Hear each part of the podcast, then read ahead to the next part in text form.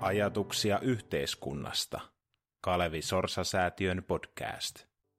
Tänään meillä on aiheena Hyvä kehä kestävän hyvinvoinnin vauhdittajana. Mun nimi on Samuli Sinisalo ja mä toimin tämän jakson podcast-isäntänä. Keskustelemassa meillä on täällä ähm, poikkeuksellisella studiolla itse asiassa ulkoministeriössä sosiaalipolitiikan tutkija VTT Tuuli Hirvilammi Tampereen yliopistosta. Tervetuloa. Kiitos. Meillä on ulkomaankauppa- ja kehitysministeri Ville Skinnari SDPstä. Tervetuloa. Kiitos paljon ja tervetuloa ulkoministeriöön. Suuret kiitokset, kun isännöitte meitä täällä muutaman vaiheen kautta. Ja sitten meillä on Tiina Vainio, ministerin erityisavustaja. Tervetuloa. Kiitos. Ja ennen kuin me päästään vieraat ääneen, niin sytykkeenä tälle keskustelulle otsikko tulee Tuulin kirjoittamasta Impulseja julkaisusta, jonka Sorsa-säätiö julkaisi nyt tässä juuri päivää ennen äänitystä. Ja nyt tänään keskustellaan siitä, että mikä on tämä kestävä hyvän kehä, joka voisi rakentaa meille kestävää tulevaisuutta. Ja kuten tavallista, julkaisu on luettavissa ja ladattavissa Sorsa-säätiön kotisivuilla sorsafoundation.fi. Podcast löytyy sieltä. Podcast kannattaa ottaa myös seurantaa Spotifyssa ja Apple Podcastissa ja omissa suosikkialustoissa, niin ja uudet jaksot kuulematta, mutta nyt Mennään itse asiaan.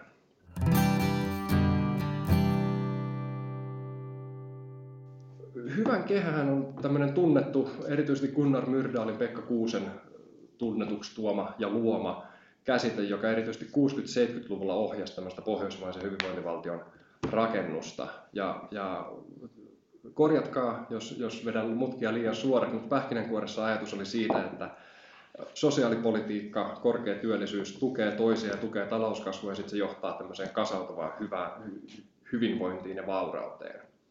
Ja se on ollut aika menestyksekäs monella, monella mittarilla, että onko se, aloitetaan nyt ihan ministeritasolta, että onko tämä hyvä kehä ollut niin omalla poliittisella uralla merkittävä ajatus ja ohjannut politiikkaa ja toimintaa jollain tavalla?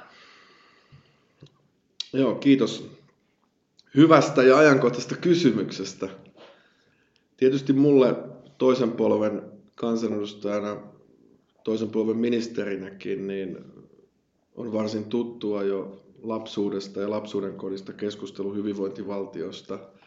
Ja ehkä juuri tästä hyvän kehästä, vaikka isäni Jouko ei ehkä, ehkä juuri sitä termiä käyttänyt, mutta kyllä ne omat muistot 1970-luvulta tietysti, kun olen itse syntynyt, mutta siitä, että kuinka paljon – suomalainen yhteiskunta ja myös sosiaalidemokraattinen puolue teki ja halusi tehdä uudistuksia. Otan nyt esimerkiksi vaikka kansanterveyslaki, jota isäni piti todella merkittävänä ja palasi siihen aina moneen kertaan ehkä siinä kehäajattelussa, että se on se, se, on se, se peruskivi. Kun useimmekin kotona keskustelimme, enkä me aina ole kaikista ihan samaakaan mieltä, mikä on mun mielestä ihan, ihan toisaalta positiivinen asia, niin se pitää ollakin niin siitähän tästä on loppujen lopuksi kysymys. Ja, ja tuota, tämän niin kuin, me usein puhumme tietysti tämän hyvinvointivaltion päivittämisestä, me puhumme pohjoismaalaisen hyvinvointivaltion merkityksestä. Ja mulle tietysti ministerinä ja SDPn kansanedustajana ja pohjoismaalaisena sellaisena on tärkeää, voisi sanoa ihan vientituote tämä pohjoismaalainen hyvinvointiyhteiskunta. Ja sillä, sillä jos millä on nyt kysyntää, etenkin näin kriisin keskellä, kun katsotaan, että miksi Pohjoismaat ovat selviytyneet näin hyvin verimittareilla kuitenkin.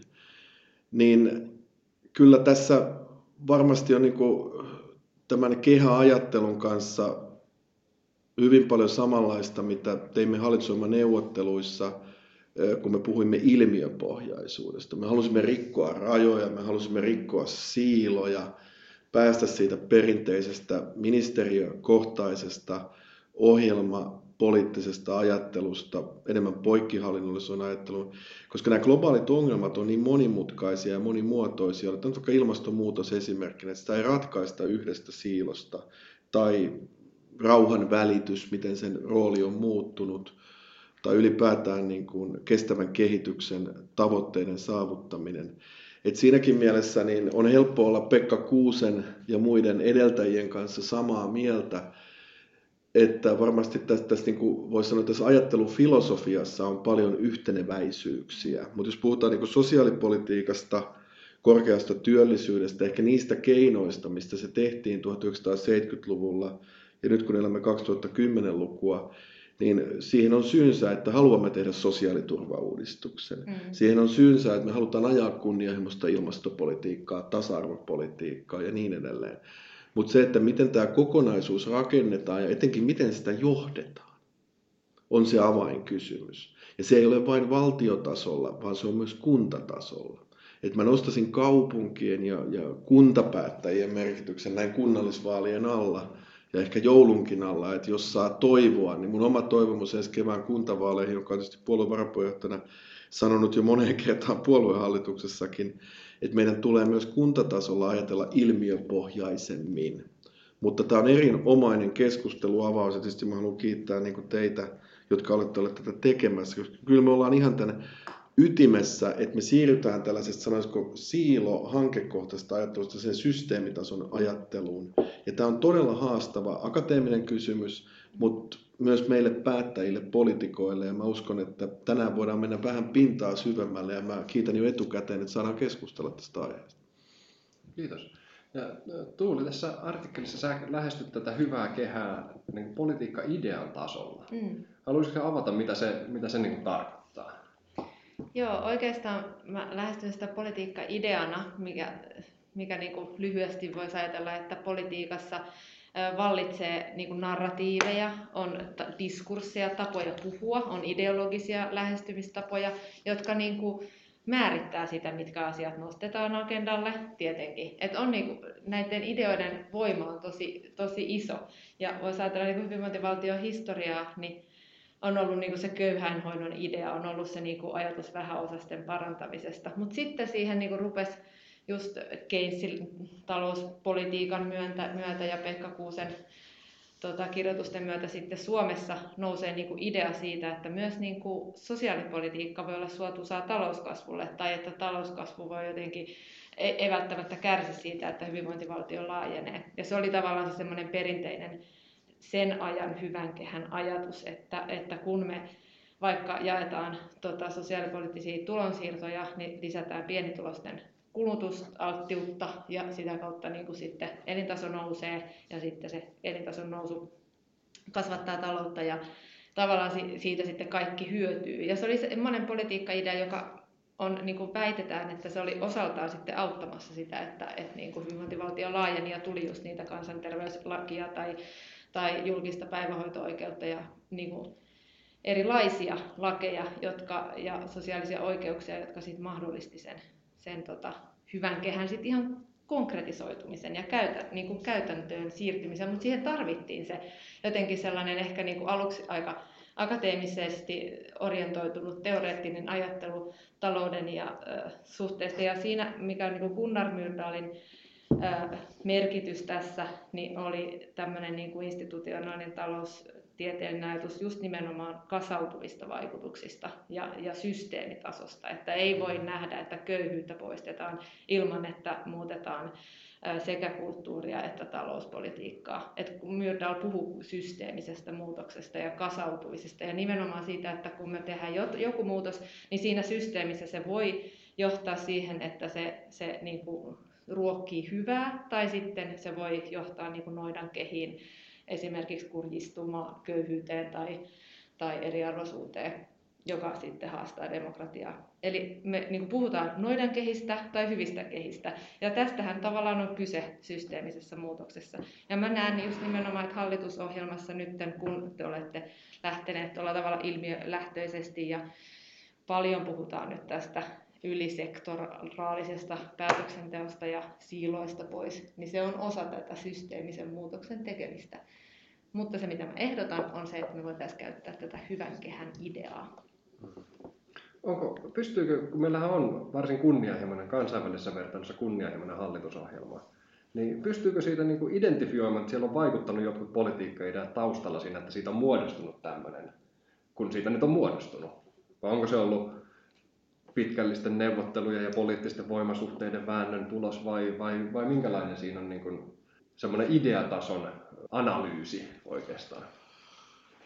No jos, jos rinteen hallituksesta jotain ja kun jää Suomen ja ihan kansainväliseenkin historiaan, niin mä sanoisin, että se on tämä kunnianhimoinen ilmastopolitiikka, se prosessi, se ilmiöpohjainen prosessi, joka Mikko Koskisen johdolla tehtiin, me emme käyttäneet ketään konsultteja, konsulttitoimistoja, me teimme tämän ihan itse. Se oli kova, se oli kova urakka ja täytyy myöntää, että mä olin itsekin vähän, välillä tuntui siltä, että mitenköhän tässä käy. Mutta se prosessin johtaminen ja tapa, miten puolen puheenjohtaja, tuleva pääministeri silloin keväällä 19 otti sen, niin me tehtiin se ja se, miten se nyt näyttäytyy kansainvälisesti tänne ulkoministeriöön, minulle ministerinä ja varmasti myös valtioneuvoston laajemmin on se, että meiltä kysytään nyt paljon ihan Euroopan sisällä, mutta myös kansainvälisesti Pohjois-Amerikasta, Aasiasta, että miten Suomi on luonut tämän kunnianhimoisen ilmastokokonaisuuden – ja etenkin tätä tiekartta-ajattelua kysytään ja tästä eri toimialojen ristiin pölyttämisestä, jos sallitte tällaisia muotitermejä viljeltävän. Niin, ja tämä on, tämä on todella hyvä kysymys. Ja, ja, ja nyt jos katsotaan niin kuin eurooppalaista politiikkaa, ja oikeastaan kaikkia politiikan lohkoja. Ja mä uskon, että tämä vihreän siirtymän lisäksi saadaan toimimaan myös digitalisaatiossa. Niin palataan tähän systeemitasokysymykseen. Ja sen ymmärtäminen, että miten me päästään tästä hankesilppumaailmasta kohti systeemitasoa, vaikuttavuuteen. Tämä tulee olemaan muuten tämän kestävän kasvun ohjelman keskeinen osa. Miten me saadaan vaikuttavuutta, systeemitason vaikuttavuutta. Ja me palataan niinkin keskeisiin käsitteisiin kuin, kuin työvoima. Ja itse kutsuisin sitä osaavan työvoiman kokonaisuudeksi, osaamiseen, johon liittyy koulutus, koulutusuudistukset, joita tämä hallitus tekee, oppivelvollisuuden laajentaminen, mutta samalla pääomaan. Eli miten osaavaa pääoma on, kuinka fiksua se on miten se käyttäytyy. Ja siitä me tullaan niin tähän ihan Suomenkin tasolla tähän meidän niin innovaatiojärjestelmään, meidän innovaatiokoneeseen. Ja täytyy sanoa, että tällä hetkellä se ei ole siinä iskussa, miten se sen pitäisi olla. Mutta sitten taas kolikon ehkä toinen tai kolmas puoli on se, mihin itse uskon.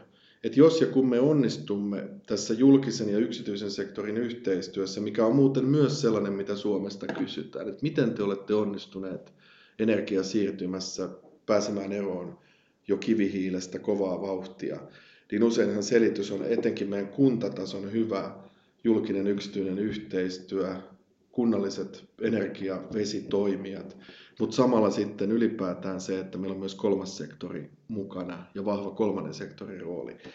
Niin tässä tullaan siihen, että jotta me päästään niihin tuloksiin, niin meidänkin täytyy eri tavalla hahmottaa sitä tekemistä. Ja ne niin kuin arvosanat, mitä nytkin Suomi on saanut ulkopuolelta, niin nehän ei ole kovin vakuuttavia.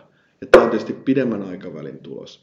Mutta se, mitä mä halusin sanoa, jos mä katson 90-luvun nousua, miksi Suomi nousi Lipposen ykköshallituksen ansiosta. Siellä varmasti tehtiin oikeita poliittisiakin päätöksiä, panostettiin tutkimukseen ja kehitykseen, mutta samaan aikaan tuli tällainen mobiiliteknologian vallankumous. Ja nythän me ollaan aivan saman asian äärellä ilmastopolitiikassa, ilmastoteknologiassa. Ja tämä on niinku ihan ydinkysymys Suomen tulevaisuuden kannalta, että miten me onnistumme tekemään sinne myös niinku, työllisyyttä tukevaa, suomalaista työtä tukevaa vientitoimintaa. Ja silloin tietysti ollaan ihan mun oman ministerisalkkuni ytimessä. Mm. Ja siinä mielessä tämä kehä kiertää sosiaalipolitiikasta, ilmastopolitiikasta hyvinvointiin ja talouteen. Ja se, mistä mä oon itse puhunut jo pitkään, on tämä talouspolitiikan rinnalla niin kuin hyvinvoinnin merkitys. Mm. Ja itse on käyttänyt termiä hyvinvointitalous. Mm. Koska jos me emme sitä ymmärrä, mm. niin me emme koskaan tule kohtaamaan ehkä sote-uudistusta sellaisina säästöinä kuin me ehkä kuvittelisimme. Ja siinä me tulemme niin kuin aika perusasioiden äärelle myös kuntatasolla. Mutta kaiken kaikkiaan niin tämä on erittäin hyvä tämä hyvä kehä politiikka-idea. Ja erittäin tärkeää, että tästä niin kuin jatkotyönä muodostuu se ymmärrys, että mitä me systeemitasolla tarkoitamme vihreässä siirtymässä, kun me mm. palastelemme sen osiin ja digitalisaatiossa. Mutta etenkin, että miten tämä meidän innovaatiokone tuottaa per capita kestävää kehitystä mm. ja millä mittareilla me sitä katsomme, muullakin kuin perinteisellä talouskasvulla. Mm. Toki sitäkin me tarvitsemme. Mutta erittäin hyvä ja niin kuin tärkeä asia ja, ja tuota, Mutta jos pitäisi niinku yhteenvetää, niin me ollaan menossa kohti sitä systeemitason maailmaa, tai meidän pitäisi olla siellä, ja Suomi voi olla siellä ensimmäisten joukossa. Ja tässä on tosi tärkeä nyt OECDn tyyppisten think tankien rooli, maailman kauppajärjestön kehittäminen. Me puhutaan paljon arvoketjuista, tuotantoketjuista. Ymmärrämmekö oikeasti sitä, että miten me teemme niistä kestävämpiä? Miten tämä kiertotalous todella saadaan niin kuin kansainväliseksi veturiksi, vaikka kauppapolitiikassa. Sitä työtä me tehdään täällä joka päivä. Mm. Mutta mut mun pääviesti on ehkä se, että ilman sitä tiivistä kansainvälistä yhteistyötä me emme tässä onnistu. Ja silloin tullaan myös siihen sosiaalidemokratian puolelta siihen kysymykseen, että miten me onnistumme Euroopassa ja miten me onnistumme globaalista. Hyvänä esimerkiksi Yhdysvaltain vaalit. Mm. Että kyllä vaaleilla on väliä. Mm. Ilmastopolitiikka näyttää nyt globaalisti eri mm lailla minulle, kun se näytti viime syksynä ennen vaaleja. Ja siksi tässä yritän tietysti saada itseni Washingtoniin varsin pian. Totta kai, se on, se on hyvä. Tuossa vähän ennen, ennen kuin ruvettiin äänittämään, niin puhuttiin paljon näistä termeistä. Jos nytkin mainitsit kiertotalous ja hyvinvointitalous, ja, ja on, onko nämä sitten, löydetäänkö me joku tämmöinen yhteinen, yksi yhteinen termi vai pitääkö meidän Suomessa valita joku tämmöinen pohjoismainen hyvinvointiyhteiskunta lähteä viemään sitä ja toimia sitten esimerkkinä maailmalle vai, vai mikä, mikä tämä, nämä sanoit tässä aikaisemmin, että termit on tärkeitä, niin, niin millä tavalla ne termit, on, onko meillä niin termejä, jotka pystyy tosiaan niin ohjaamaan tätä meidän no, länsimaista yhteiskuntamallia jo, jotenkin, jotenkin niin kohti kestävyyttä, että millä me, millä me saadaan ne systeemisen tason muutokset oikeasti toteutumaan ja suunnattua ne sinne aitoon kestävyyteen. Eikä vaan siihen, että me nyt lyödään uusi, uusi termi ja uusi termi ja jatketaan sama, samaa mallia.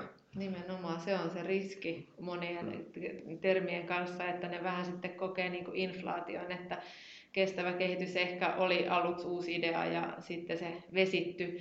Ainakin sitä koskeva politiikka on koskenut, kohdi, siihen kohdistunut paljon kritiikkiä just siitä, että sit lopulta se ei oikein tarkoittanut mitään. Ja, ja kiertotaloudessahan on niin samaa riskiä, että, että että kuinka kunnianhimoinen se sitten niin kuin on, että päästäänkö oikeasti siihen, että niin kuin mahdollisimman suuri osa materiaalia kiertää ja siihen, että se yhdistettäisiin vielä siihen niin kuin luonnonvarojen vähentäm- käytön vähentämisen tavoitteeseen, eikä vaan siihen, että me ylläpidetään tässä samaa ainevirtaa, mutta sitten vaan käytetään vähemmän ehkä neitsellisiä raaka-aineita. Ja sitten tämä hyvinvointitalous oikeastaan termiin kanssa, mitä nyt OECD on nostanut paljon ja, ja SOSTE Suomessa kirjoittanut hyvinvointitalouskirjankin. Ja siinä OECDn uusimmassa viime vuonna julkaistussa raportissa Wellbeing Economy tai Economy of Wellbeing, niin siinä mun mielestä hyvin itse asiassa kuvataan tätä hyvinvointivaltion hyvän kehän perusajatusta.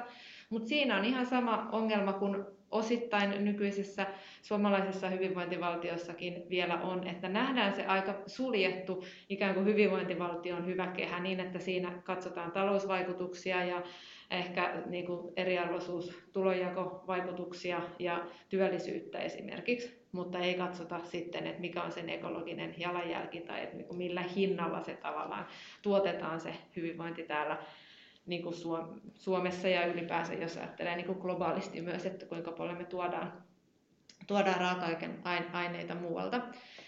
Eli, eli niin kuin mä tuossa julkaisuskin väitän, että se perinteisen hyvän kehän idea on niin kuin ulkoistanut ympäristökysymykset. Ja tietenkin näin oli 60-luvulla. Ei silloin vielä mietitty kasvurajoja ja elettiin maailmassa, jossa on, on niin runsaasti ja köyhyyden poistaminen oli tosi relevantti politiikkatavoite Suomessakin. Mutta siitä on niinku aika jättänyt. Me ei voida enää ajatella nimenomaan, että olisi joku semmoinen suljettu hyvinvointi, hyvinvointia ja taloutta koskeva kehä, vaan että se pitäisi nyt sitten niinku kytkeä yhteen sen, sen huonon kehän kanssa, joka tässä meidän hyvinvoinnista itse asiassa niinku aiheutuu.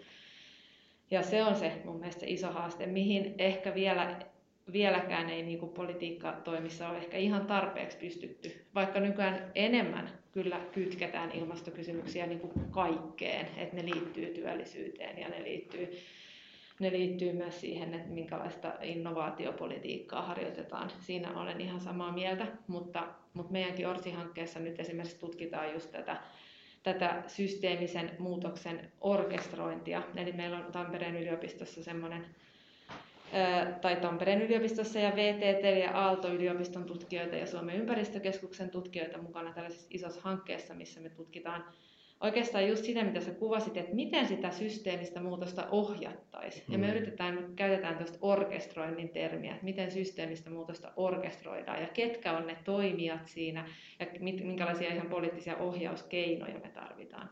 Ja siinä just niin kuin sitten ollaan äh, tultu, tultu niin kuin ajatelleeksi tätä, tätä systeemistä muutosta ja hyvää kehää ja miten sitä pitää nähdä, että eri toimijat ei veisi niin kuin ristiin. Koska nythän paljon vielä tapahtuu sitä, että me ei luovuta turpeen käytöstä esimerkiksi, vaikka nyt onkin, me ollaan menossa hyvään suuntaan, koska siinä on ne työllisyysvaikutukset. Tai me avataan uusia kaivoksia luonnonsuojelualueille, koska se tuo elinkeinoa ja elinvoimaa ehkä tietyille alueille. Et miten me saadaan nämä vielä yhteen? Et miten se kaikki se elinvoiman tuottaminen olisi vielä silleen niin kuin semmoisessa systeemissä, että se ei kiihdytä lajikatoa ja onnistuisi tota, näiden tosi tiukkojen päästövähennysten kanssa kulkemaan yhteen suuntaan.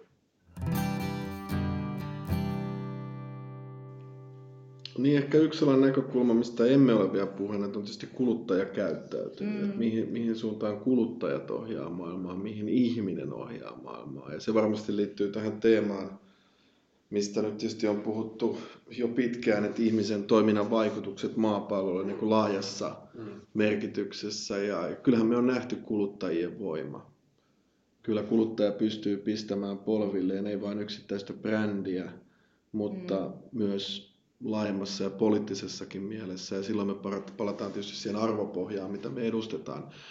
Mutta kyllä se todellisuus, sit, kun katsoo suomalaisena ministerinä tämän hetken maailmaa, Kiinan kehitystä, Yhdysvaltojen tilannetta, niin pitää aidosti olla huolissaan koko Euroopasta. Mm. Ja, ja silloin, jos meillä ei ole yhtenäistä Eurooppaa, Euroopan unionia, niin kysymys kuuluu, että mikä se meidän ää, ää, todellinen mahdollisuus vaikuttaa on kauppapolitiikan keinoin tai ylipäätään politiikan keinoin asioihin, koska siitähän tässä on viime kädessä kysymys ja kansainvälisestä yhteistyöstä. Että kyllähän tämä koronavirus muistutti maailmaa oikeastaan ensimmäisen kerran toisen maailmansodan jälkeen kunnolla siitä, että miksi kansainvälinen yhteistyö on tärkeää. Ja, ja ilman sitä, niin emme me tule näissäkään tavoitteissa onnistumaan. Ja sen takia tässä on varmasti niin kuin olennaista se, että me Suomi pystyy johtamaan omalla esimerkillä, meidän yritykset pystyy kääntämään tämän, voisiko sanoa, vastuullisuuden, kestävän kehityksen periaatteet kilpailuedukseen. Ja mulle tietysti ministerinä, poliitikkona usein tämä kilpailukykykeskustelu. Valitettavasti Suomessakin on tällaista hyvin hintalähtöistä, kun se pitäisi olla laatulähtöistä. Ja silloin kun mä katson laadun määritelmää hyvin laajassa kontekstissa, mukaan lukien ympäristö, ekologia ja, ja arvopohjaisuus ja työelämän asiat samalla. Ja mä itse sen näen jo, miten kova ja hyvä kysyntä, hyvä kehä on sille politiikalle, mitä me on tehty. Se Suomen haaste tulee siitä, että me ollaan pieni maa, me ollaan pieni kotimarkkina, vajaa 6 miljoonaa ihmistä, jolle me tarvitaan se pohjoismaalainen, ainakin pohjoismaalainen kokonaisuus, mutta mieluummin eurooppalainen. Ja me tarvitaan maailmalta ne samanmieliset maat. Mm. Ja mainitsen nyt nimeltä vaikka Japanin, ää, ää, Kanadan, Uusi-Seelanti, Australia aika pitkälle, Korea tietyissä asioissa täysin. Ja, ja, mutta meillä on erittäin suuria kysymysmerkkejä Kiinan osalta, ulko- ja turvallisuuspoliittisesti, mutta niin kuin meillä on ollut Yhdysvaltojenkin osalta. Ja totta kai Saksan rooli eurooppalaisena suurvaltana, Ranskan rooli, mutta kaiken kaikkiaan tämä unionin tulevaisuus, että miten meidän niin kuin, tämä niin sanottu policy making, eli millaista regulaatiota, lainsäädäntöä me tehdään, jotta se kulkee käsi kädessä myös sen ihmisen tajunnan virran ja sen hyvän kehän kanssa, että ihmiset pysyvät mukana. Mm. Koska muuten me altistetaan tämä kaikki populismille. Mm. Ja silloin me emme enää välttämättä itse ole tekemässä niitä hyviä päätöksiä.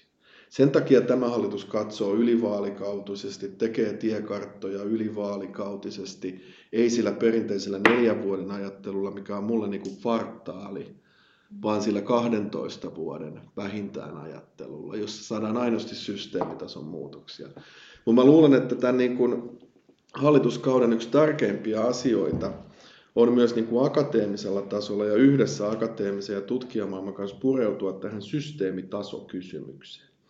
Energia-alalla se on mulle varsin selkeä. Digitalisaatioskin me pystymme sen lyötämään, mutta sitten kun me mennään sosiaalipolitiikkaan, me mennään ää, ää, tulon muodostukseen, me mennään toimeentuloon, me tullaan sellaisiin niin kuin yhteiskunnallisiin kysymyksiin ja myös työvoiman ja pääoman osalta – niin, niin silloin me ollaan erittäin pitkällä niin kuin mun mielestä siinä tulevaisuusajattelussa, eikä oikeastaan ehkä siinä sosiaalidemokraattisessa narratiivissa, mitä me oli vuosituhannen vaihteessa enemmän kuin me puhuimme kolmannesta tiestä. Itsekin osallistuin Lontoossa ja Britanniassa siihen keskusteluun. Ja nyt me ollaan paljon laajemman mielestäni asian äärellä. Ja siinäkin mielessä tämä on, niin kuin, tämä on niin kuin todella hyvä lähtölaukaus ja edelleen niin kuin toistan itseäni, mutta kiitän teitä siitä, että te annatte tavallaan meille niin kuin, ei syöttöä lapaan, mutta heitätte pallon ilmaan, että tehkää tälle jotain. Ja mun mielestä niin kuin, se on erittäin hyvä haaste meille ja, ja pelkästään sille työlle, mitä me, me teemme täällä ulkoministeriössä kansainvälisesti, mutta myös meidän kotimaan politiikkaan. Ja mä luulen, että kestävän kasvun ohjelma, mitä me nyt työstämme seuraavat kuukaudet, niin voin sanoa sen, että tämä on juuri se problematiikka, mihin otamme kiinni, että miten tällä elvytysrahalla pystytään luomaan niitä politiikan tekemisen polkuja ja sitä tekemistä, joka aidosti muodostaa sitä hyvän kehän dialogin toteuttamista, että se näkyy myös konkreettisesti yksilötasolla. Toi erittäin mielenkiintoisia pointteja. Mä haluan napata tuohon kestävän kasvun ohjelmaan ja koronaelvytykseen kiinni, mutta Tiina halusi Joo, mä pohdin tätä, kun kysyit tästä terminologiasta ja sen merkityksestä ja onko se tärkeää, että jos, jos löytyisi termi, joka olisi sit mahdollisimman niin laajan piirin agendalla niin kuin kuluttajista vientiyrityksiin ja, ja se voisi toimia Euroopan tai Pohjoismaan tasolla, niin saataisiko me tällaiselle politiikkaidealle enemmän voimaa, että jos nyt välillä niin kuin osa samaa kokonaisuutta niin kuin pirstaloituneena on niin kuin eri ihmisten agendalla, että joillekin se on muovit meressä ja joillekin ilmastoasiat ja joillekin kiertotalous. Me ollaan niin kuin saman kokonaisuuden ympärillä, niin mä pohdin, että voisiko tällainen yhteinen termi tai terminologia auttaa meitä pääsee tällaisella ideologisella tasolla sit sinne mm. systeemiajattelun puolelle, että, mm. Että jos meillä on vähän niin kuin sama asia eri sanotettuna, eri tavalla sanotettuna, niin ollaanko me sitä aina niin kuin vähän same, same but different. Niin, niin mä jatkaisin vasta termeistä, että mua jopa ärsyttää se, kun joka toinen lause on ekosysteemi ja joka toinen lause on jotain muotisanaa poikkihallinnollisuudesta. Ja myönnän, että itsekin joskus niitä käytän. Mutta usein huomaan sen, että niitä ei ole ajateltu loppuun asti.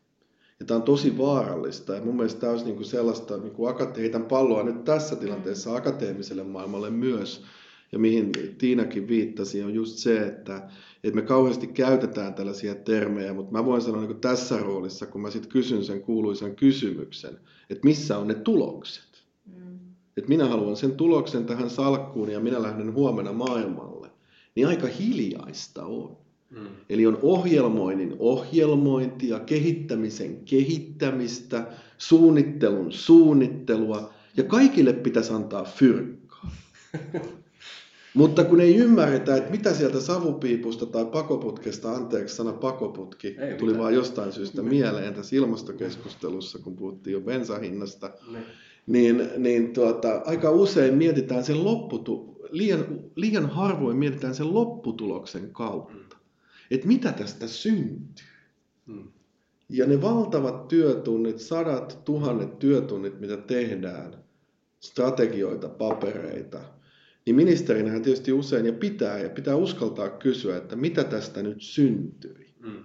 Ja se on aivan oikea kysymys. Etenkin nyt kun me elvytämme, me panostamme, hmm. niin se on aivan oikea kysymys oikeastaan kaikkien näiden politiikan lohkojen näkökulmasta. Mm. Ja tämä vaatii meitä aika isoa korvien välimuutosta myös meidän ohjelmatyössä. Mm. Ja mun mielestä ilmiön pohjaisuuden kautta me päästään siihen eri tavalla kiinni kuin sillä perinteisellä siiloajattelulla, mm. missä voi aina selittää tai valitettavasti liian usein, mutta kun noi toiset ei tehnyt sitä, mitä piti, Mm. Ja sen kuulee kyllä näissä hommissa valitettavasti liian usein, että yritetään näyttää sormella jotain muita, että kun noi ei ole tehnyt omia hommiaan, niin sitten tämä homma ei onnistu. Niin, sy- syyllisten löytäminen on tuloks. Et kyllä tämä aika, aika niinku huutaa ja vaatii ja edellyttää sellaista kokonaisvaltaista johtamista, vastuunkantoa ja sellaista edestä johtamista, mutta tavallaan se, että kaikki on mukana ja kaikilla on se yhteinen näkemys ja sen, sen takia tämä on valtava tilaus myös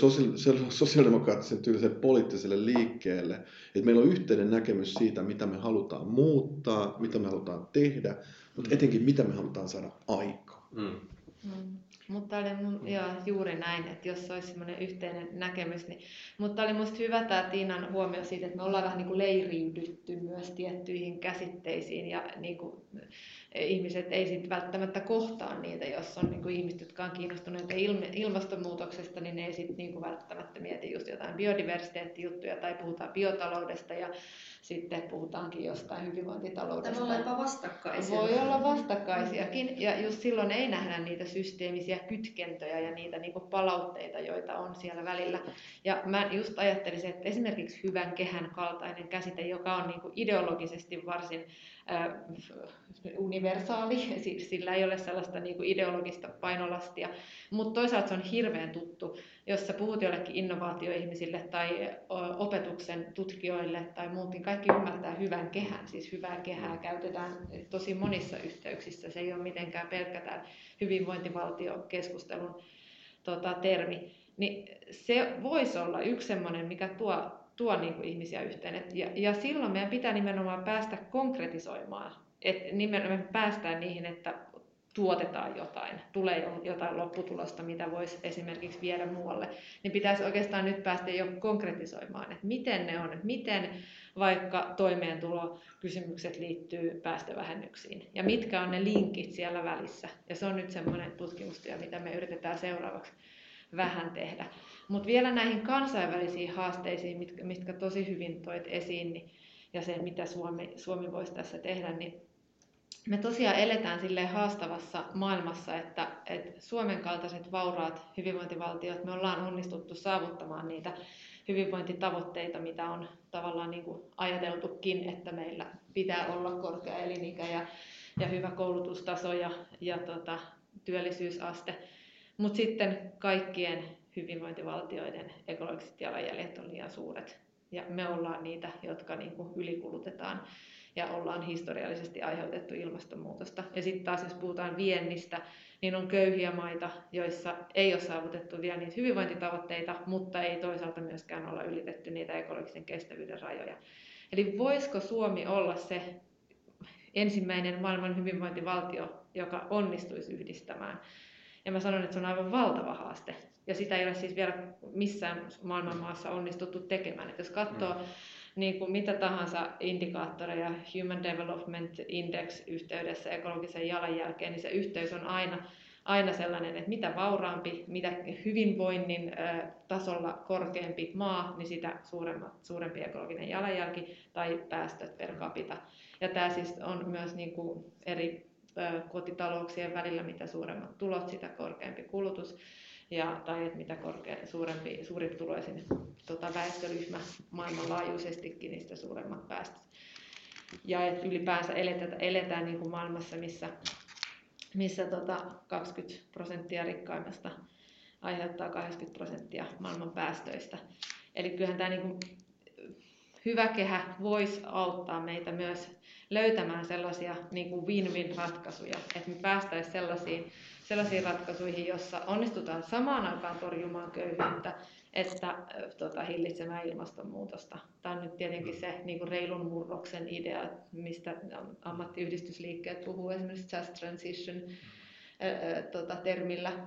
Ja se on niin kuin se, että mä näkisin, että joku tämän tyyppinen vielä vahvemmin systeemi tasoin niin idea me tarvitaan, jotta me päästään oikeasti siihen reiluun murrokseen ja niin, että kaikki pysyy siinä mukana. Ja ei käy niin, että me, me tota, tehdään ympäristötoimia, esimerkiksi nostetaan polttoaineen verotusta ja sitten me ollaan yhteiskunnassa, joka on tosi niin kuin levoton vaikka tai että ääri, äärioikeusto nousee tai mitä tahansa siitä voikaan tapahtua, jos eriarvoisuus pääsee kasvaan. Tai että me tehdään sosiaalipolitiikkaa hyvin perinteiseen tapaan ja samalla ylläpidetään tätä ekologista kriisiä. Että tavallaan niin kuin, miten me onnistutaan nämä taklaa yhteen. Mm. Se on se, niin kuin se tuhannen taalan kysymys, joka meidän pitäisi niin kuin juuri nyt niin. ratkaista. Kyllä. Ei Minkä, ennemmin eikä myöhemmin. Minkälaisia systeemitason muutoksia sinne kestävän kasvun ohjelmaan ja koronaelvytykseen, niin kuin, on, onko niitä siellä pipelineissa, että sieltä jonkinnäköisiä tämmöisiä systeemitason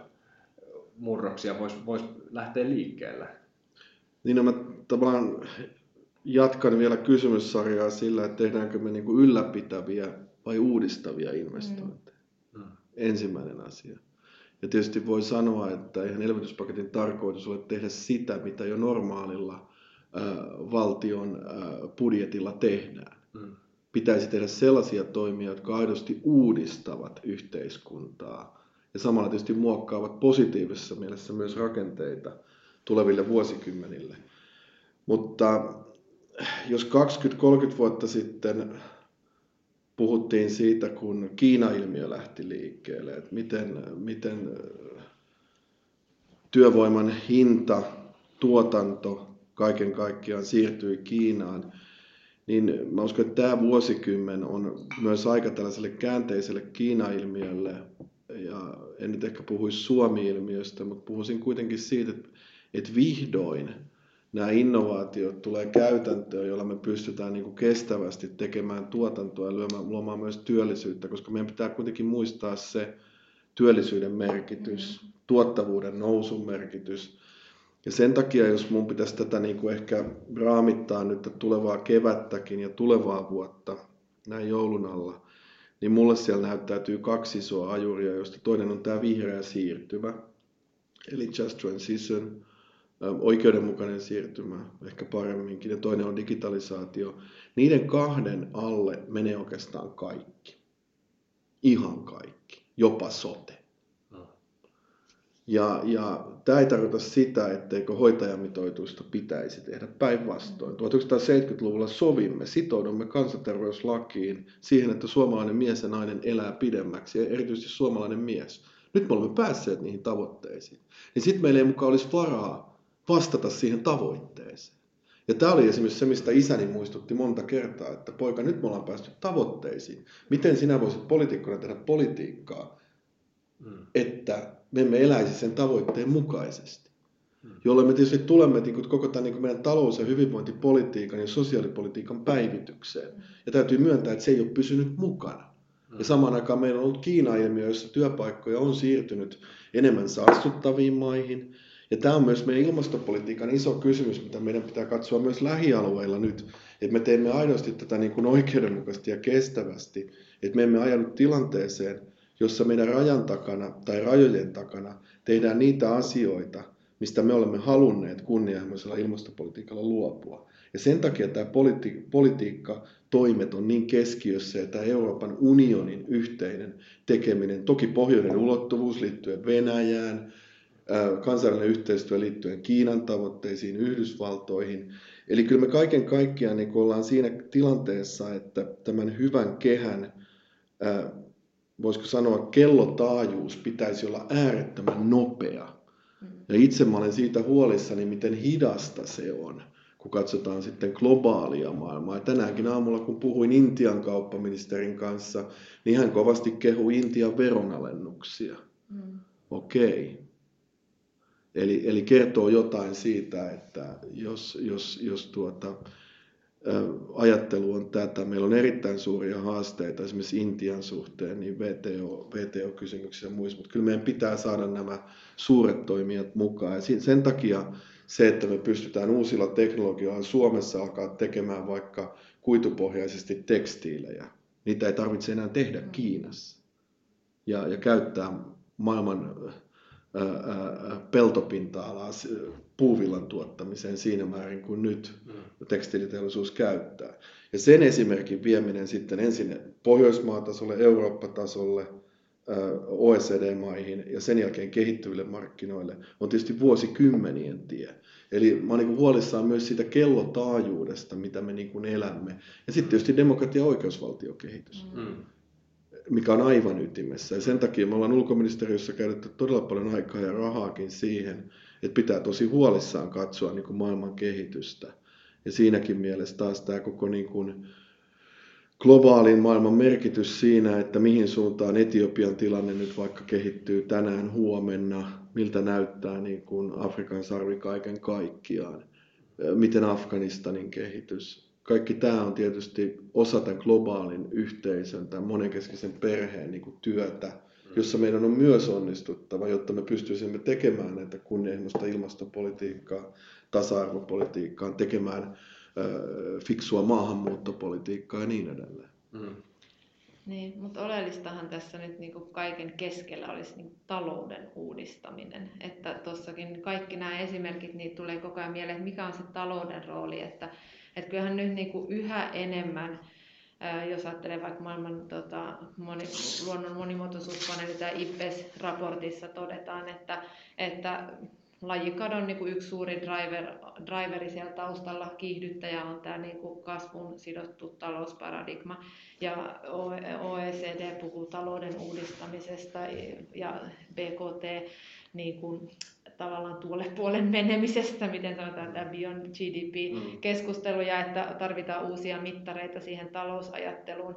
Ja mitä mä tuossa tota, julkaisussakin just kirjoitan siitä, että se, se siinä perinteisessä hyvässä kehässä me ollaan just sidottu siihen talouskasvuun, mutta, mutta sitten se on vaan nyt niin kuin ikävä tosiasia, että se talouskasvu on ruokkinut näitä ympäristöhaittoja siinä samalla. Et miten me luodaan sellainen talousmalli tai taloudellinen kehitys, joka, joka niin kuin pystyy vastaamaan niihin kestävyystavoitteisiin ja niihin tavoitteisiin, mitä me ollaan esimerkiksi hyvinvointivaltiossa saavutettu. Et, et onhan se myös se talousmalli, mikä meillä nyt on ollut, ja talouspolitiikka ja talouspolitiikkaa ohjaavat ideat ollut taustalla, että, että ehkä on, on niin kuin haastettu myös sitä, että hyvinvointivaltiota ei voi kehittää eteenpäin tai että pitää säästää vaikka julkisista menoista. Nythän se on vähän selkeästi siir- niin kuin muuttumassa tämä tavallaan sellainen talousparadigma, jos ainakin tällä ulkopuolelta katsoo. Mutta kyllä tämä niin kuin talouden muutos on mun mielestä niin kuin tosi oleellinen kysymys tässä, tässä siirtymässä, että minkälaista taloutta me ollaan luomassa. Kyllä, toi, toi on nimenomaan tuhannen, tuhannen taalan kysymys, jota tässä on monen kertaan sivuttu, että kiistaa ei ole siitä, etteikö jotain tarvitsisi tehdä, mutta kun näitä termejä, mistä ollaan tässä puhuttu, kun jotkut tarjoavat vastaukseksi vihreää kasvua ja toiset tarjoavat vastaukset degrowthia, niin ne, ne kaksihan on nimenomaan toisia, toisensa poissulkevia ja keskenään kilpailevia ajatuksia. Et on, ollaanko me Suomessa tai valmiita keskustelemaan talouskasvun merkityksestä, ja sä mainitsit tämän hyvinvointitalouden. Että onko, siinä, on, onko hyvinvointi enää oikeastaan alisteista talouskasvulle? Onko meillä mahdollisuutta pitää, pitää ylläpitää hyvinvointia? Ehkä se hyvinvointi koostuu nykyisin jostakin muista asioista, varsinkin kehittyneissä länsimaissa, länsimaissa kuin sitä materiaalisesta vauraudesta, jota BKT pääasiallisesti kuitenkin mittaa. Mä voisin vain kommentoida kysymystä, että ollaanko valmiita, että muistuttamalla, kun pääministeri Marin ehdotti työajan lyhentämistä, että mm. syntyykö siitä keskustelua, mm. että, että tota, siitä voi päätellä, että ollaanko me valmiita, että sehän on yksi näkökulma tähän mm. talouskysymykseen, ja sitten jos näitä terminologia tai termejä viljellään, niin jakamistalous ja tämmöinen, me ei omistetakaan jokainen yhtä autoa ja, tai, tai, niin tällä, tai tällaisia niin saastuttavia välineitä, vaan me voidaan niin kollektiivisesti omistaa. Niin. Pitää tähän, tähän plugata vastaukseksi tota Sorsasäätiön julkaisu viime kesältä, että tuon työajan lyhentämisen ekologiset vaikutukset, että itse se, se saattaisi olla työajan lyhentäminen saattaisi olla yksi hyvä osaratkaisu tähän, tähän meidän käsillä olevaan ekologiseen kriisiin, joka taas on suosittu kansalaisten keskuudessa ja, ja tota, varsin yksinkertainen. Mm. No ehkä mä... Mua, hyvinvointia lisäävä. Mm. Kun mua nyt usein pidetään mm. sitten ehkä tällaisen, joidenkin mielestä tällaisen kovankin talouden edustajana ja tarkoitan sillä sitä, että puhun paljon taloudesta ja viennistä ja jopa rahasta, koska se on kuitenkin aika olennainen osa tätä Suomen ja, ja, ja kansainvälisenkin maailman toiminnallisuutta niin mä lähestyisin tätä nyt ehkä julkisten hankintojen näkökulmasta ja sanon sen, että siinähän meillä on ollut mun mielestä aivan oikein, hyvinkin kunnianhimoinen lähtö kohta, että miten me tehdään kestäviä hankintoja, miten me, tehdään, miten me palkitsemme innovatiivista hankinnoista. Ja me ollaan viety se jopa maailmalle tällaisen, tällaisen ilmastokoalition toimesta, jonka Suomi ja Chile käynnistivät viime hallituskaudella, jossa on nyt jo, äh, alkaa olla lähemmäs sata valtiota jäsenenä. Se lähtee siitä, että valtiovarainministeriöt ottavat roolia kaikissa maissa ja, ja tekevät entistä fiksumpia, fiksumpaa ja kestävämpää talouspolitiikkaa, fiksumpia hankintoja. Ja silloin kun VMllä on aina se kontrolli kaikissa maissa, niin kuin meilläkin ja niin kuin pitääkin olla viime kädessä rahasta. Ja, ja tämä on vuosien työ. Japanissa esimerkiksi, Japanissa on tällainen Japan Society 5.0 kokonaisuus, jota me ollaan paljon niin kuin käytetty mittatikkuna ja Japanin hallituksen kanssa keskusteltu, että Suomi ja Japani on tässä globaalisti ehdottomasti edelläkävijöitä. Mä uskon, että seuraava hallitus, jossa toivottavasti olemme mukana tekemässä maailman ensimmäistä ää, vielä kestävämpää hallitusohjelmaa, joka aidosti lähtee siitä, että me huomioimme kaikessa tekemisessä nämä kestävän kehityksen periaatteet myös budjetoinnissa. Tämä on niin kuin yksi askel, mm. mutta tämähän ei tietenkään ratkaise sitä koko talouspolitiikan kentän problematiikkaa, mistä on puhuttu niin kuin perinteisen ehkä BKT-kasvun, tavoitteellisuuden ja investointien merkityksen ja sitten työllisyyteen. Ja siinä mielessä kaikki tämä työaikakeskustelu, niin sitten mun ehkä toinen pointti tähän on tämä tuottavuus. Et jos me katsotaan nyt ihan kotimaassa vaikka sairaanhoitopiirejä, ajankohtainen aihe sote-uudistus, niin kyllähän jos ajatellaan vaikka HUSin, Helsingin Uudenmaan sairaanhoitopiiriä, niin mistä ne säästöt syntyy fiksulla tavalla? Ne syntyy tuottavuuden noususta. Mm. Ja silloin meidän pitää ymmärtää, että miten tuottavuutta nostetaan. No aika usein investoinneilla ja teknologioiden käyttöönotolla ja näin päin pois. Se on mun mielestä niin kuin fiksua politiikkaa, fiksua tekemistä.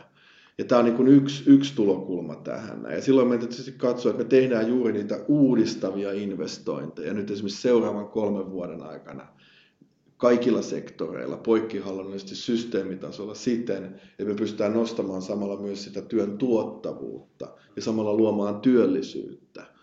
Ja, ja sen takia niin koko Euroopassa ongelma on se, että me tällä hetkellä aliinvestoidaan tutkimukseen ja kehitykseen mm. suhteessa meidän verokkeihin, ja tässä mä puhun nyt Kiinasta ja Yhdysvalloista. Ja me tullaan häviämään tämä peli, ellei me pystytä niin kuin selkeästi nostamaan meidän tutkimus, kehitys, innovaatio, intensiteettiä prosentuaalisesti kohti sitä 4 prosenttia niin julkisen kuin yksityisen sektorin toimesta. Koska sitä kautta, kun syntyy se osaaminen ja sitä kautta syntyy se korkea jalostusarvo ja se arvo sille työlle myös. Eli mä oon siinä mielessä tutkijan kanssa samaa mieltä, että meidän pitää ihan eri silmin katsoa meidän tilastoja, meidän vientitilastoja, ei katsoa vaikka volyymeita, että on hieno asia, että Suomi vie sellua. No sellu on innovaatio 1930-luvulta. Sinänsä tärkeä ja oleellinen tuote, mutta olisikohan aika tehdä uutta? Kyllä nyt kun olimme Keski-Suomessa Tiinan kanssa, niin huomasimme, että kyllä Keski-Suomi tekee nyt sitä seuraavaa sataa vuotta, sitä uutta metsäteollisuutta. No valitettavasti tämä vanha teollisuus ei ole siihen pystynyt, eikä edes halunnut, kun katsoo heidän tuotekehityspanostuksiaan, joka taas teknologiateollisuudessa on siellä 4 prosentin jopa yli, riippuen yrityksistä. Ja siinä mielessä tietysti niin tämä on niin kuin varmasti tälle hallituskaudelle, tälle, tälle jäljellä olevalle kahdelle ja puolen vuoden erittäin olennainen kysymys, että miten me niin kuin määritelmätasolla, ehkä palaan siihen alkuun nyt, mistä aloitimme, että me osaamme itse määritellä ne systeemitason muutokset, mitä me tavoittelemme. Mutta kyllä tässä myös tulee sitten totta kai yksilötasolla myös se, se BKT-ajattelu, että miten me nostamme sitä yksilön niin kuin BKT per capita niin kuin kestävästi, mitä mittareita me sinne haluamme kestävästi. Ja mä oon tosi iloinen, että suomalainen niin kuin tutkijamaailma, yritysmaailma haastaa meitä ministereitäkin erittäin aktiivisesti siitä, että miten me pystymme kestävämmin niin kuin vahvistamaan hiilinieluja ja millaisia niin kuin tapoja toimia meille on tulossa. Mutta tässäkin niin me ollaan pikkasen liian hitaita. Mm. Et sanon tämän sen takia, että jos me halutaan olla niin globaalissa eturintamassa, niin meidän pitää nyt onnistua tässä seuraavan kolmen vuoden aikana, jotta aidosti syntyy sitten niitä tuloksia. Kyllä. Tästä voisi varmaan puhua loputtomiin, mutta jos Niin. kohta varmaan pitää lopetella, mutta mä voin sanoa tähän vielä ihan vähän tuosta tuottavuudesta, koska siitähän käydään kyllä paljon keskustelua myös, että, että semmoista uutta tuottavuusloikkaa ei ole hirveän helposti kuitenkaan nähtävissä, etenkään palvelualalla, jossa se on siis niin kuin palveluiden tuottavuuden nostaminen laatua heikentämättä tai vaikuttavuutta vähentämättä, vähentämättä, niin on oikeasti iso haaste, että sen varaan ei välttämättä kannata laskea. Näin mä olen oppinut. Sitten tota, mitä tässä nyt muuta teki mieli, mieli kommentoida, niin jotenkin tätä, tätä tota, mi, mihin kestävän kasvun ohjelmaa vielä ja niiden mittareiden käyttöön, niin kyllähän niin Suomessakin on nämä kestävän kehityksen korit, esimerkiksi indikaattorikorit ja koko ajan kehi, niin seurataan ja kehitetään sitä, mitä pitäisi mitata. Ja ei se välttämättä siellä kotitalouksien tasollakaan se elvytys ja se, siis se tavallaan se kestävä kasvu, elintason nousu enää välttämättä niin kuin tavoitteena. Että kyllähän on paljon myös puhetta siitä, että, että toimeentulo pitää turvata, työtä pitää olla, mielekästä tekemistä, riittävästi aikaa läheisille ja niin kuin hyvä terveys.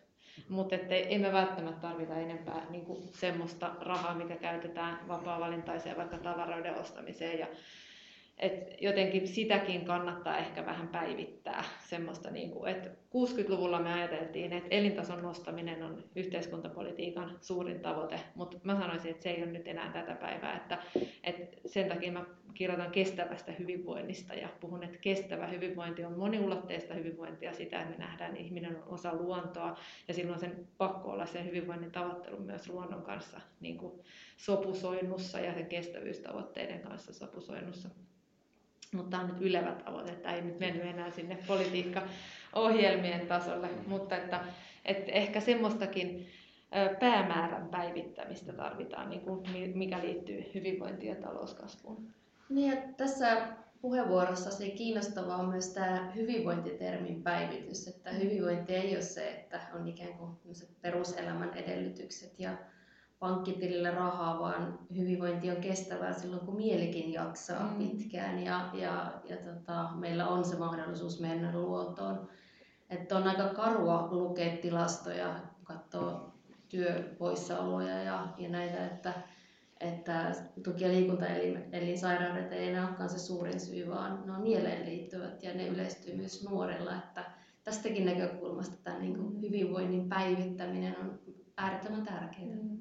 Niin mulle hyvinvointitalous on hyvin pitkälle sitä, että me katsotaan ihan sieltä päiväkotiiästä eteenpäin ja ylöspäin niin kuin ihmisen elinkaarta ja, ja miten sä rakennat sen ihmisen oman itseluottamuksen, sen, sen suhteen muihin ihmisiin, maapalloon, kaikkeen. Ja, ja kyllä se, se valtava aikapommi, mikä tää, mitä tämä korona vielä lisää, on se, se nuorten pahoinvointi, liikkumattomuus, koska se on myös fyysistä, fyysinen ja henkinen hyvinvointi kulkee aina käsi kädessä. Ja, ja sen ymmärtäminen ja siihen panostaminen, tämä on tietysti jo klisee, mutta kyllähän jokaisia vaaleja ennen on, on, on, on paljon lupauksia ilmassa, että nyt me panostamme ennaltaehkäisyyn, nyt me todella teemme tälle asialle jotain. Mutta liian harvoin mä näen kuntatasollakaan sitä, että todella sanottaisiin, että nyt, nyt tämä palvelupolku on aidosti luotu. Ja myönnän itsekin siinä jo, jo muutaman kerran epäonnistuneeni, kun olen yrittänyt rakentaa sitä sairaanhoitopiirin puheenjohtajana, vaan sitten aina katsotaan, että tämä ei ole välttämätön palvelu tai, tai muu. Ja kyllä tämä meidän niin nuorten niin kuin hyvinvointi, niin, kuin, niin henkisen kuin fyysisen hyvinvoinnin merkitys on niin huolestuttavassa jamassa, että silloin kun sä voit itse huonosti, sä et myöskään kestä niin kuin vastoinkäymisiä, sä et ole valmis ottamaan haasteita, sä et ole valmis niin kuin moneenkaan asiaan. Ja, ja tietysti itse mä niin kuin kolmen lapsen isänä seuraan sitä tosi läheltä, että mihin tämä maailma on niin kuin siinä suhteessa menossa. Ja siitä mä oon ehkä eniten huolissani ja se tulee varmasti näkymään minunkin työssä nyt monella tavalla nyt keväänkin aikana, koska mä haluan niin kuin kiinnittää ja panostaa niihin asioihin huomiota, koska kyllä meidän pitää pystyä niin lainausmerkeissä valmentamaan ja tukemaan niitä nuoria, että ne on oikeasti niin vahvoja. Ja siihen liittyy toki oppivelvollisuuden laajentaminen, siihen liittyy se kyvykkyys kaiken kaikkiaan, koska tämä maailma ei tule helppo paikka. Mm. Mutta jos tässä palaa vielä siihen hyvän kehän ideaan, niin kuin nuorten, nuorten esimerkiksi liikkumattomuus on mm. kiinnostava. Siitä mm. voisi tehdä sellaisen pienen hyvän kehän, että miten, mistä johtuu nuorten liikkumattomuus, niin nyt oli kiinnostava se, että että kun kyläkouluja on lakkautettu, koulukuljetusmatkat on pidentynyt tai ylipäänsä, että ihmiset niin kuljetetaan enemmän mm. lapsia autolla kouluun, niin koulu, niin kuin ihan semmoinen hyötyliikunta lapsilla ja nuorilla on vähentynyt. Eli minkälaisia systeemisiä muutoksia tarvitsisi? Se ei olekaan pelkästään se, että sanotaan, että lasten pitää liikkua tunti päivästä ja lisätään harrastus, paikkoja tai harrastustakuuta, vaan että se on, sielläkin on joku semmoinen pieni hyvä kehä, mikä pitäisi saada liikkeelle. Ja palveluketjuissa ihan samalla tavalla, tai jos miettii nuorten niin kuin henkistä pahoinvointia, minkä itse asiassa väittäisin, että se ei ole pelkästään nuorten ongelma todellakaan, vaan että, että niin kuin laajempi, niin sielläkin voi olla just, että pitää katsoa sitä työtä ja sitä toimeentulon varmuutta ja sitten mm. niitä tota, mielenterveyspalveluita ja toisaalta niin kuin, että miten kaikki menisi sitten semmoisissa hyvissä pienissä kehissä ja miten se olisi vielä sitten yhteydessä niihin isompiin hyviin kehiin.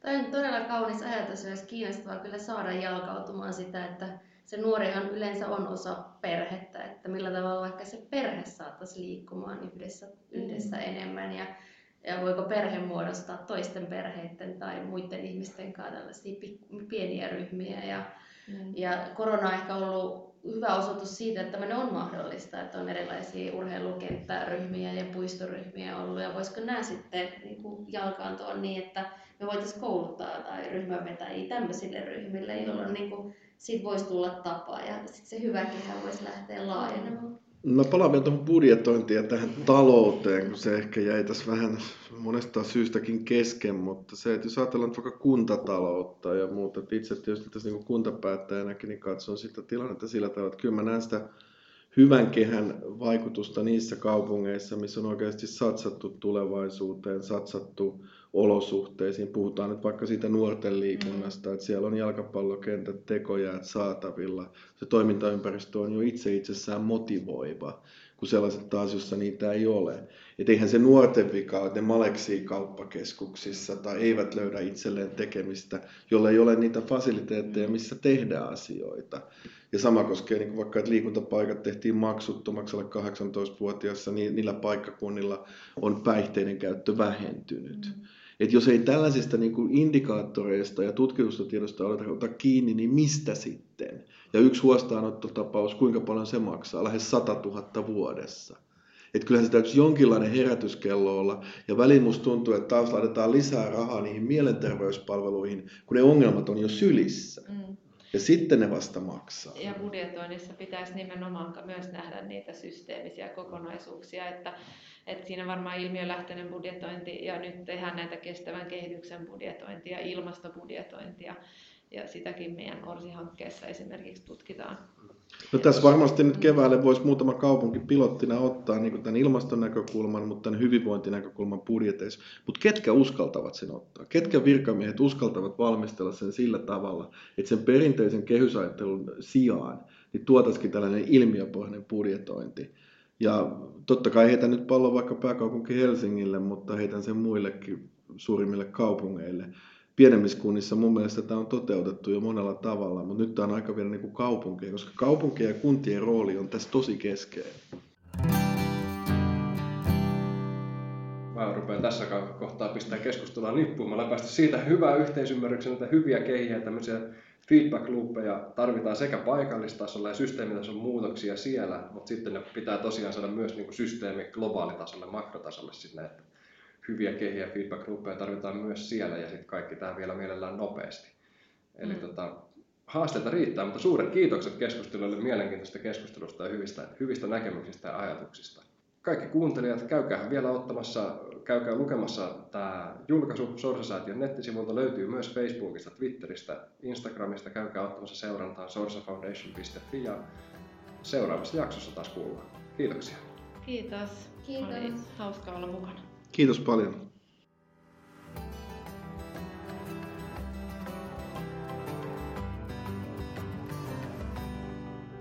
Ajatuksia yhteiskunnasta.